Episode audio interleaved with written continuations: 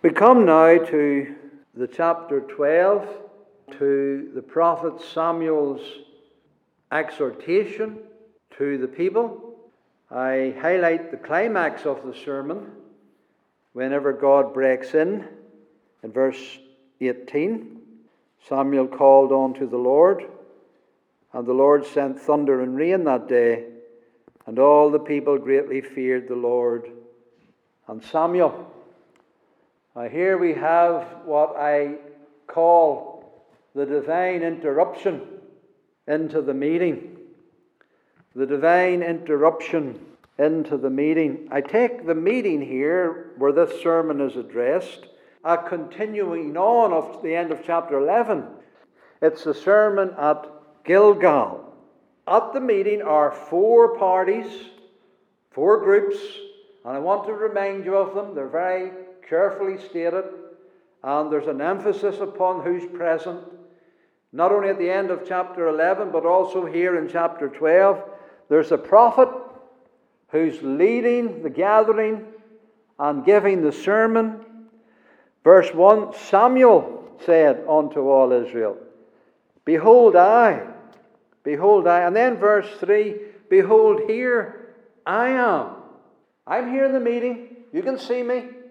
So Samuel's very much present, giving the exhortation. And then there's the people, because Samuel said, Unto all Israel, it's a massive gathering, there's a great representation from all the land.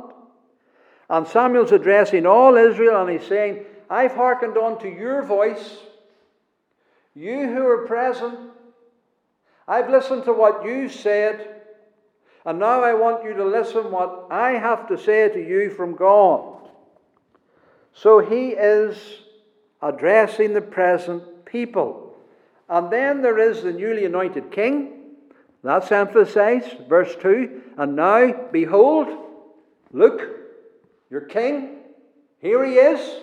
There you can see him. Look at him. Behold him. Behold the king. He's present. And then he says in verse 3 Behold, here I am, witness against me before the Lord and before his anointed. He's here. I want you to be witness before him. So there's an emphasis on the king's presence in the meeting. The one who wrought the victory for Jabesh Gilead, the one who was the deliverer and the destroyer of Nahash the Ammonite. And of course, last but by no means the least, but rather the most important of all, there is the Lord the Lord is present because we read here, verse 3 Behold, here I am, witness against me before the Lord and before his anointed. So the Lord's present as well. He's as much present as Saul is present because you're to witness before him and before the anointed. So he's as really present though invisible, but as really present as Saul. Samuel's conscious of God's presence. Samuel knows God is there. In fact, God is the first person there. He's the one who has brought them to the meeting place. He's the one who has called them to have it here in Gilgal. So all of these are present. And I dare say, not only the Lord from heaven is present, also his angels too, though we're not told that. But the Lord's never without his angels. So we can be sure there are angels at the meeting as well. Even here, we believe angels at the meeting too. That's why meetings are vital. That's why meetings are so important in the Christian church, and there's nothing to replace them. Because meetings bring together at one time, in one place, for this powerful interaction of living persons. A meeting is a place in time space of live interactions of living persons. And you can't create that any other way but by a meeting. In a meeting place. And that's why meetings are so important in the church of Jesus Christ. There's nothing to replace them. Now, a lot is said by Samuel here in this chapter. It's mostly him exhorting the people. And we have to listen to what he says, and we will eavesdrop on his sermon, but we'll not do that to any large extent tonight. I want you to know, however, that his sermon here is not the usual sermon. By that I mean it's not the usual sermon that you would be used to in church. It's a sermon that awakens the assembly. It's a sermon that shakes the saints. It's a sermon that opens heaven and gets a divine intervention and brings down the thunder and the rain. And it's different. Now, ordinarily, the preacher preaches for a time 35 minutes, 40 minutes, whatever, non stop, no interruptions, no responsive comments from the people in the main, perhaps an odd amen, perhaps a silent praise the Lord, but never interruptions. The sermon never ceases really until the end of it. But that's not the way it is here. There are several interruptions. There are three times whenever Samuel breaks off his sermon and he actually stops. Three times the people interact, and actually Samuel speaks to the people four times, uh, broken up by three interruptions. Verse 1, we read, read Samuel said unto all Israel. And then we read in verse 5, uh, he said unto them, uh, that's the second time he begins to speak. Uh, after the people have, have interrupted there in verse 4, Thou hast not defrauded us nor oppressed us. The answer again at the end of verse 5, the Lord is, He is witness. And then verse 6, Samuel said unto the people. And then verse 20, after another interruption, Samuel said unto the people. So the places of interruption are clearly marked because each section begins and he said unto the people. The Holy Spirit is highlighting it, these interruptions. And this shows, and, and this is a lesson that we ought to learn about preachers and preaching. This shows that preachers are not robots, and they're not CDs, and their sermons, sermons are not robotic. Samuel doesn't send a recording that the people have just to sit and listen to it. That's not what he does. We're reading the recording, we have the recording, but this isn't a recording this day. This is a live interaction, this is a sermon, an exhortation. And by, by the very nature, it's, it's alive. It's taking place live. That's the thing about sermons and meetings and the interaction. Sermons and exhortations are not recordings. Now, they can be recorded and you can listen to the recordings, but they're secondary. The sermon is a living exhortation when it is given out. And that's the time when it's most blessed, if it's going to bless at all. So there has to be this interaction between the preacher and the people. It's not a robot, not a recording. A sermon, you see, requires presence presence of preacher, presence of people, presence of the Holy Spirit.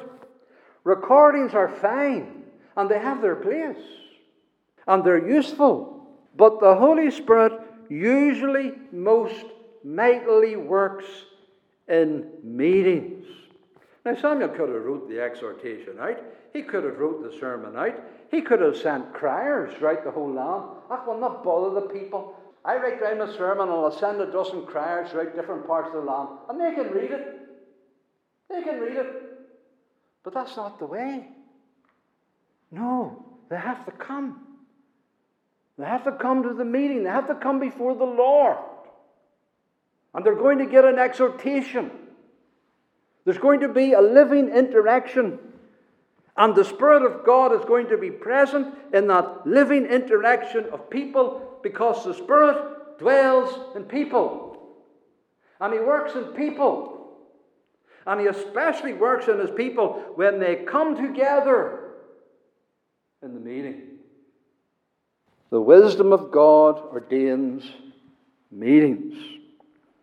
Now, as I said, Samuel could have sent out criers, but it would not have had the same response. There wouldn't have been the same atmosphere. There wouldn't have been this move of God that took place.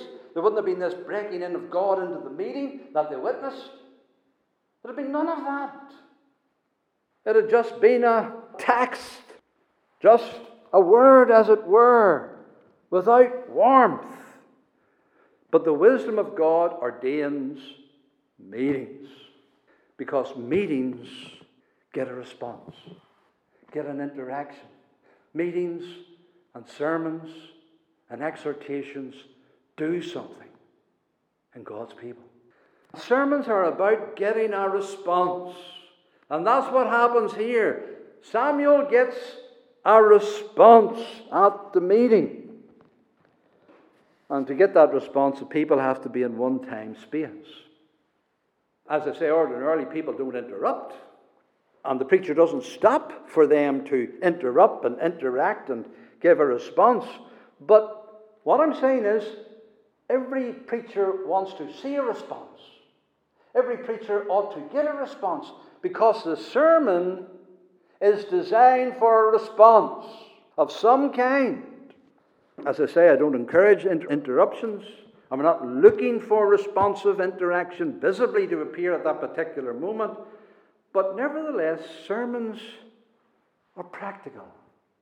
And the people are responding, or ought to respond.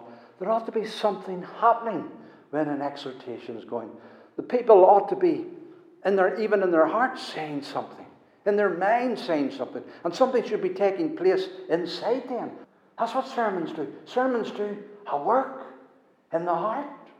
And they call for some movement on the part of the people. You see, sermons aren't lectures, filling your heads with facts and figures and a whole lot of information. Sermons are not just for knowledge. If God only wanted you to have information, He would just say, just stay at home and just read your Bible. Just study and get the facts. But sermons are, are more than information and the facts of the Bible. Sermons are to move the heart. God wants the heart moved. And there's nothing moves the heart more than the interaction with a living fellow human being. Especially if that human being has even a little measure of the Holy Spirit of God.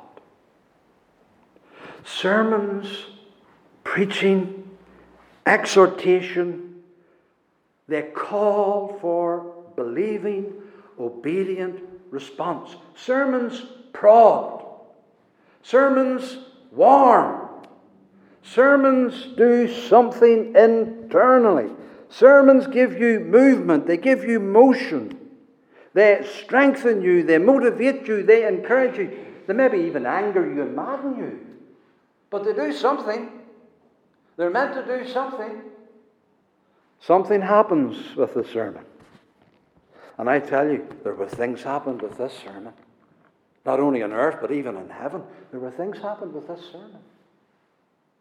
What do you see there in verse 18? The Lord sent thunder and rain that day, and all the people greatly feared the Lord. That's, that's a great work done in the heart. And the sermon was part of that. Because if it had been just thunder and rain, you know, well, this is a bit unusual. But because it was linked to the sermon, the exhortation, they were filled with fear. Something happened. So the sermon wasn't the whole part of the story, but it was a major part of the story. It was vital. Brothers and sisters, a sermon is not a preparation for an examination. It's not something you have to memorize. The preacher doesn't expect you to memorize the sermon. It's not something that you're going to have a quiz on afterwards. It's something that demands your reaction in your heart there and then. And you don't really go out with the sermon because as soon as you get in the car, you may have forgot most of it. But you go out something with the change that the sermon has brought inside to you internally. That's what sermons are about. To change us, to do something in us. And this is God's way. The sermons are rhetoric for rhetorical effect to leave an impression upon your soul. Like on the day of Pentecost, Peter preached, mightily filled with the Holy Spirit. When they heard this, pricked in their hearts. That's a meeting place, that's a sermon, that's people and preacher, same time and space, the Holy Spirit present, pricked in their hearts. You don't get that on a CD. You don't get that on sermon audio. Not the same, no way. They said, Men and brethren, what shall we do? There's a crying out. You know, in times of revival, there used to be that. You don't see that on video now. You don't hear that on CDs now. And we have to ask why. What's happening? Have we lost the importance of the meeting? Have we lost the importance of getting out to church? Do we think the online church is going to do it, to replicate it, to give us it? Preachers have to be careful whenever they preach that they're not just conveying information, not just displaying their Bible knowledge and their theological knowledge. It's easy for preachers to do that. Oh, we know so much theology. I want to get it all out. I want to fill people's heads with it. Well, that's not the work of a preacher, to fill people's heads with theology. He has to fill his own head with theology and his own heart with it too. But it's not his job to fill the people's head with it. It's his job to get people to walk with God, to be like the Lord, to have a change in their lives. And they go home and they do the reading and the study, and they can fill their heads with all the theological knowledge that they please. Preaching is more than that. Sermons are to get people to the Lord. Sermons are relevant to the needs of the people. Sermons get people to know and love the Lord. Sermons are meant to get people soft and tender and broken, believing and obedient. Sermons are to melt the people, are to change them in some way, to draw forth a response of some kind, not to the preacher, but a response to the Lord, whom the preacher is meant to glorify and exalt. A sermon ought to make people say, I've heard the Lord today, and I have to change. Now, making sermons like that is no easy task for a preacher. And no preacher ever perfects it. No preacher ever gets a perfect sermon, and every preacher is always unhappy with his sermons. Because no preacher can do it perfectly. But all his ministry long, he works at it and does his best. Every preacher does that. But of course, you have to keep on praying for your poor preacher that he gets the Spirit's help to do that. When you pray that, you know that if he gets that help, the one who's going to benefit is you. You'll be the one who benefits by praying for your preacher. And so you should think like that. If he gets the sermon right, you'll get the challenge from God's word that you're meant to get. However, not only do people interact and interrupt, they are not the only ones interacting and interrupting here. There is someone else who reacts and interrupts. The thing that really stands out here in this meeting is the divine interruption. There's some more important one at the meeting than the people. It's the Lord. It's the Lord who brings the blessing. It's the Lord who makes the sermon a blessing. It's the Lord who works with the sermon. And it's the Lord who reacts to the sermon and prayer from the preacher in some kind of way.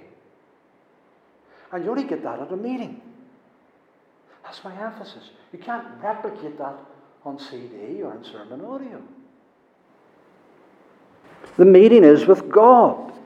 And the meeting is for God to be with his people in a time space arena. God interacts with them. You remember the Savior said, Where? That's place. Place. Where two or three are gathered together. That's place. Do you see how he emphasizes place? Time, space, place. Where two or three gathered together. There. Not floating around in the airways or in the internet or, you know, all time space. No. His fellowship, his people, there I am. In the midst. You can't replicate that. You have to be in a meeting to experience that. That's what I'm saying. And that presence in the midst of his people as they congregate around him, it's that presence that gives the blessing. And it's that presence that gives the living power to the sermon, and it's that presence that brings the interaction that should take place between all these living souls and the eternal Spirit. It was not the sermon alone that wrought the transformation that day. It was the Lord accompanying the sermon. You will notice Samuel broke off the sermon at verse 18. So Samuel called unto the Lord.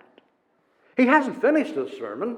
In the middle of the sermon, he just prays and he calls upon the Lord. He breaks off as if led by the Spirit. Lord, it's, it's time for you now to interact here. It's time for you now, Lord, to say something. It's time for a sign. It's time for a token. And he's led by the Spirit, and he says this, and he prays. He called upon the Lord. What did he pray? Well, we're not actually told. If you read the verses 16 and 7, you get a clue, you get a fair good idea. He says, Now therefore stand, see this great thing which the Lord will do before your eyes. Is it not wheat harvest today? I will call unto the Lord, and he shall send thunder and rain, that ye may perceive and see that your wickedness is great, which ye have done in the sight of the Lord in asking you a king. They haven't yet repented of their asking for a king. So Samuel's pointing it out. Samuel's convicting them. And says, Lord, you speak now. You thunder. I'm going to call upon the Lord. I don't know what the actual words that he said are, but he probably said something like, like Lord, speak thyself now. Lord, show thy hand now. Lord, you witness yourself now. And he responds.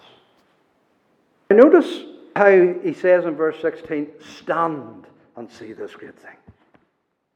The same word is used in verse 7. Now therefore stand still, that I may reason with you before the Lord of all the righteous acts.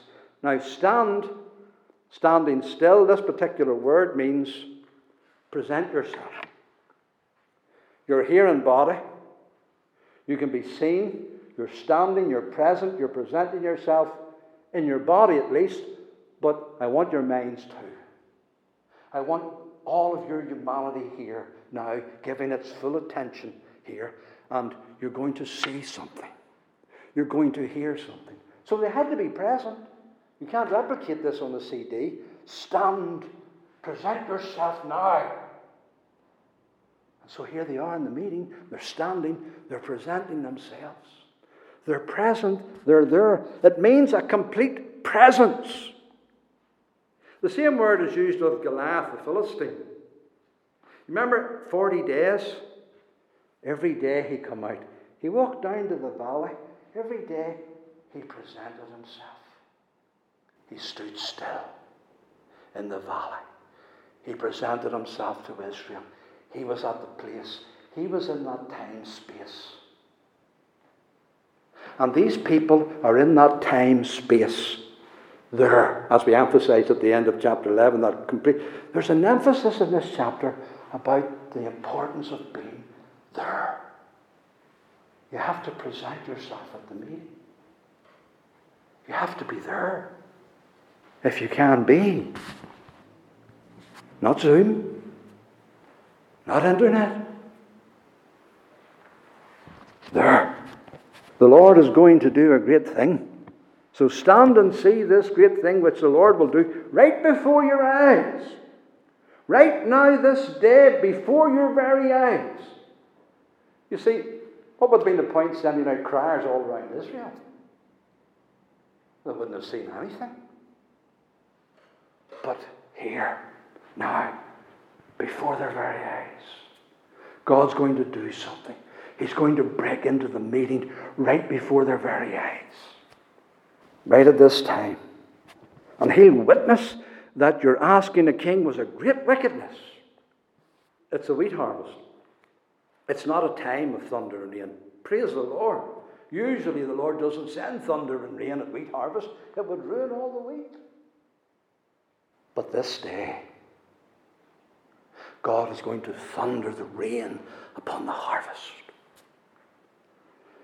That's a powerful sign. It's a great miracle in actual fact. It shows the divine power. And there are echoes here of Egypt. You remember Egypt? The Egyptians, they were hard hearted, they were cruel. And Moses stretched forth his hand toward heaven, and the Lord sent thunder and hail, and the fire ran along the ground, and the Lord rained hail upon the land of Egypt, and all, all, all the trees were ruined and destroyed. It has echoes of that. You're just as hard as the Egyptians. You stand still a while and see this. He didn't send them the ten plagues, but he chastened them. He sent the rod to accompany his word. It's a, a sign of God's presence, a sign of his power, but it's also a sign of his judgment. It's a rebuke. And a sharp scolding rebuke it is too, but they needed it. It takes the rod to accompany the word. See, that's the thing about preaching and preaching the word. You don't know what the Lord is doing in people's lives and how He's accompanying it in His providence. Preacher knows nothing about that. But you, the people, you know things about that. You experience those kinds of things in providence. So God lets them to be stuck with their king. But He wants them to know their sin and repent of it, which in actual fact they do in verse 19. We have added on to our sins this evil to ask us a king. At last, a repentance. The meeting, then, is a place that allows for God to have a say, for the Lord to interact, for the Lord to work, to come even in a miraculous fashion. That's the thing about meetings. The Lord can suddenly break into them. He does that suddenly come, suddenly bless in a marvelous fashion, suddenly give a powerful move of His Spirit. The Lord blesses recordings, I have no doubt about that. But not like this. Not like this. Breaking into an assembly of saints. And that's what we have here a breaking in of the Lord. Everybody. It filled the atmosphere of the meeting. You can't replicate that. And it's why God gives us meetings. You don't get this on a CD. Behold, the Lord says, I'll send my messenger. Always a messenger. And the Lord whom you seek shall suddenly come to his temple. His temple, time, space, place, where the people meet. Remember Pentecost? Suddenly there came a sound from heaven as of a rushing mighty wind, and it filled all the house where they were sitting. Where they were sitting, just like you are tonight. The Lord suddenly came and he filled the whole house and his people. They were filled with the Holy Spirit at the meeting. They're at the meeting. Acts 4, verse 31. When they had prayed, the place was shaken. The very place. That has actually happened in church history many times. The very place shaken. Physically shaken. But especially, more frequently, the people shaken. Where they were assembled together. You see how the Holy Spirit puts it all? Time and time again. The place where they were assembled together was shaken. Who would forsake the assembly to join an online church? That's not biblical. That's not how the Holy Spirit works. House of Cornelius. While Peter yet spake these words, the Holy Ghost fell on all them which heard the word. Peter remembered it. And he told the people in Jerusalem, he says, As I began to speak, the Holy Ghost fell on them in the house of Cornelius, as on us at the beginning. It's time space, it's a meeting place. I'm not finding fault with recordings or even with live broadcasting, broadcasting outside the flock, but I think it's something we need to think carefully about and not jump on the bandwagon of live broadcasting. May it not at time hamper blessing? May it not hamper meetings? I'm only thinking out loud here. If it helps others, you know, outside the meeting, it might, but might it not somehow harm us, hamper us? Which is the most important thing of all, really, our meeting place. Not outside there. This is an important place for us. We don't want anything to hamper our meeting. Might it prevent the preacher saying things? Thinking he has to, oh, worry about it being heard out there by the pagans, by the wicked? Could he end up in a court? Could he end up being pursued in a legal case? You know, have to watch what I say. Is it, this a thing going to tie and hamper preachers? I want to do this, I want to say that, but I can't because strangers might be watching. Or I might want to say something personal, as sometimes I do, address the flock, rebuke the flock perhaps. Um, but, oh, well, better be careful. I don't want that being seen. That might be misread outside. Live broadcasting hinders preachers. To a greater or a lesser extent, it must do. Live broadcasting, we are to be careful of it. You can't be rebuked the same. Your sin not exposed the same. Can't be dealt with personally. Things such as Samuel here is doing to the people of Israel here. I'm sure he, he wouldn't want Philistia to hear all of this. He wouldn't want the Ammonites to hear the kind of things that he's saying here to Israel. There are things to be said that are not for outside ears. That's the truth of the matter. There are things the preacher might want to tell you that he doesn't want to tell others.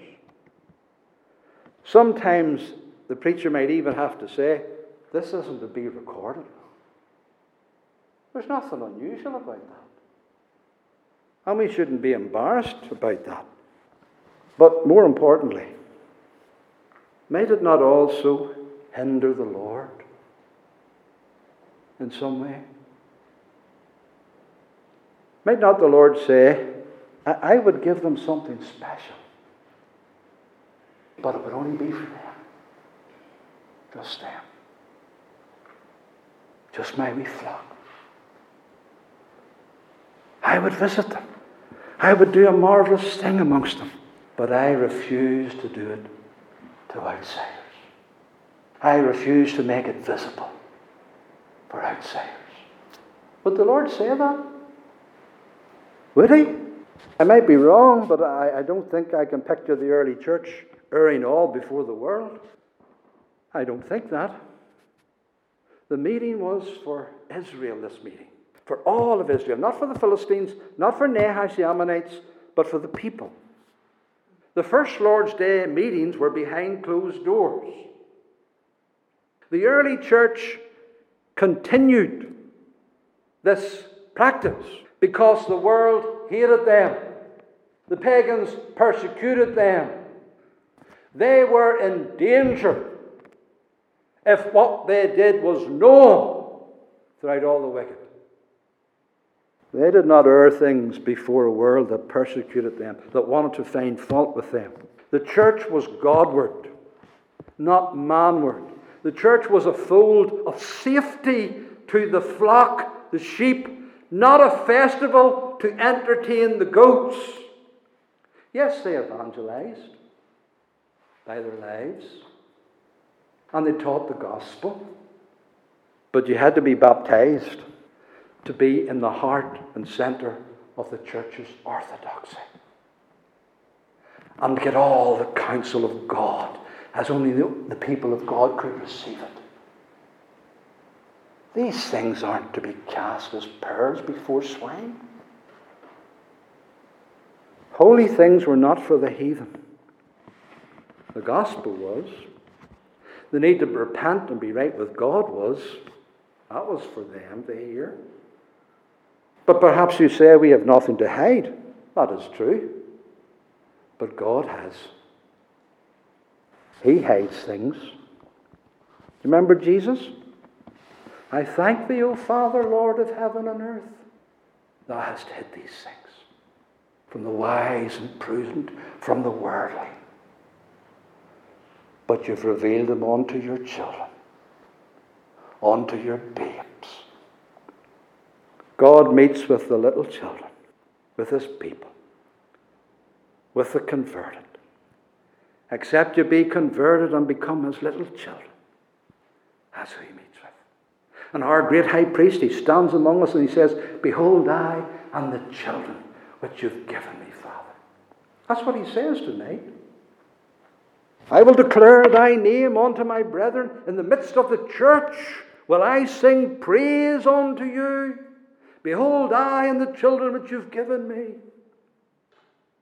Now, I don't say all of this to run down and say live broadcasting is wrong. I'm not saying that. But what I say is that being at the meeting life is primarily God's way. That's the message tonight. It's primarily God's way. Not everything ought to be broadcast. And God's blessing is usually and most often in the actual meeting itself. You know, it's my opinion that modern technology is not that important to the Holy Ghost. It means very little to the Lord. I mean, if it did, if it was the end all and the be all, why didn't Christ come in the age of video and live broadcasting? Do you ever think about that? I mean, we've had 7,000 years of human community on this planet. And the video age has only the last, what, 75 years? What's God been doing? The technological age is just a blip. The Holy Ghost has been working for seven millennia without it. Multiple revivals, multiple awakenings, multiple movings of God, multiple reformations, thousands and thousands of people traveling miles to get to a meeting that's barely announced. That's how the Holy Spirit works. I also have to ask why have we not had great revivals and reformations in the video age? Why do we never see it on video? Why do we never hear it on CD? The Great Awakenings. The crying out, What must I do to be saved? What's happened this technological age? That we don't see what we read about in church history. We need to rethink some of these things. and get back to the power and trust of the Holy Spirit and obeying the Word of God and just being at the meeting with God's people. Might it not be that the video age somehow is hampering and harming church life and meetings? Do you ever think about that? Do you ever think that's why people are not keeping Sabbath and coming out to church? Might live broadcasting be doing some harm to little assemblies? Little flocks of God here and there and yonder? Because people are staying at home and aren't bothering the head and joining some big church on the internet. As I say, I'm only thinking out loud. I'm not being controversial. I, am just, you know, this just I'm just looking at the text, and these thoughts have come to me as I've thought about this. And I say these things not to be critical, but I say these things to impress on you meetings, meetings, meetings, live meetings of the saints. That's what I want to impress on you tonight. The church here in Guildford not the internet church on the screen. Here in thy name we are gathered. Come and revive us, O Lord. There shall be showers of blessing thou hast declared in thy word. Brethren and sisters, revival came to the church and it came to the congregation. It comes to the meeting. God breaks into the meeting. So let no one think that stay at home and join the internet church pleases God. Let no saint think that. Out at Gilgal, at the meeting. This is the will of God.